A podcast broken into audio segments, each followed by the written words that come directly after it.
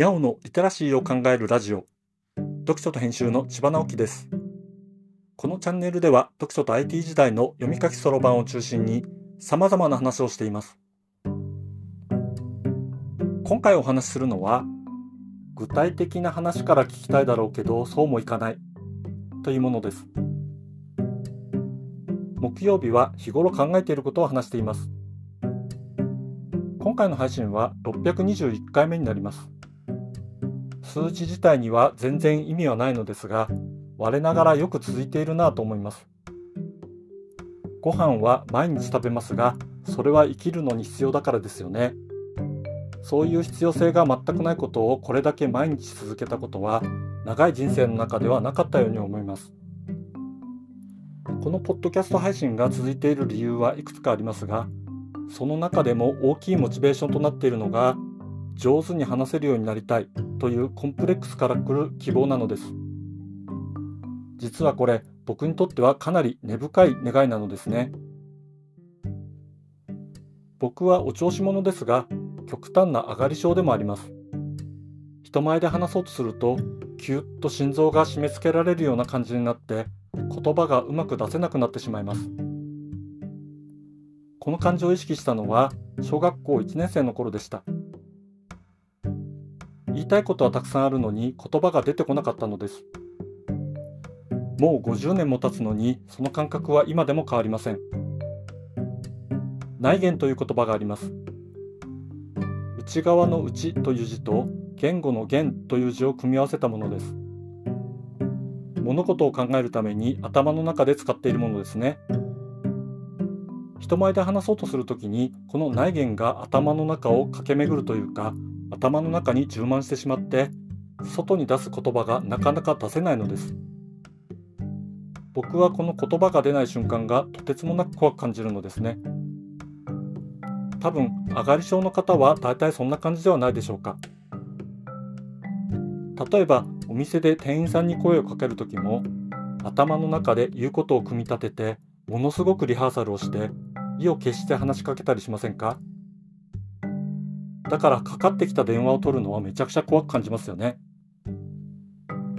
そんな調子ですから10人程度の人の前でも大変でずっとドキドキして終わったらものすごい疲労感に襲われます。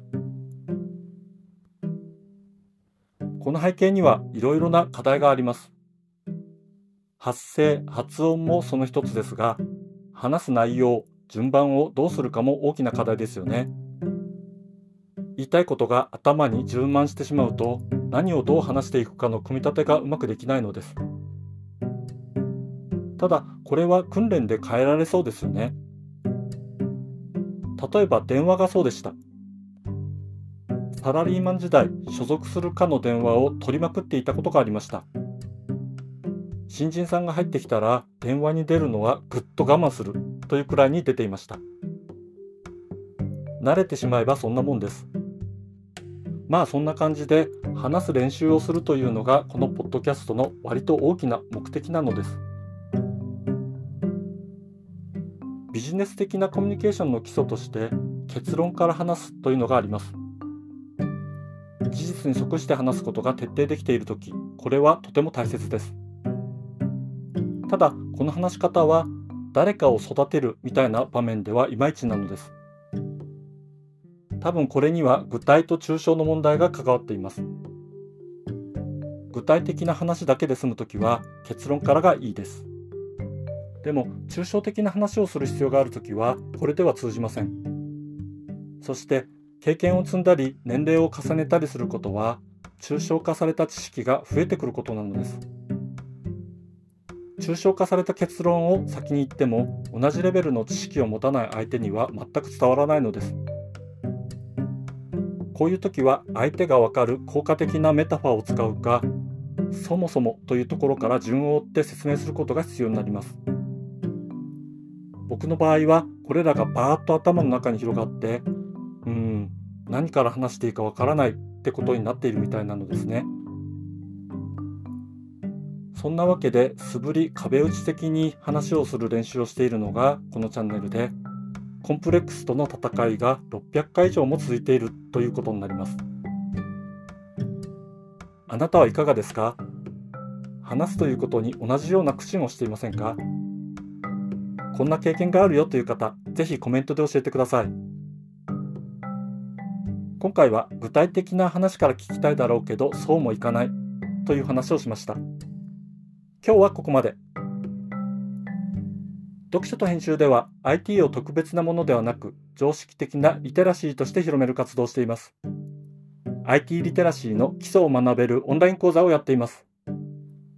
詳しい内容については概要欄のリンクから、または読書と編集と検索して、猫がトップページに出てくるホームページをご覧ください。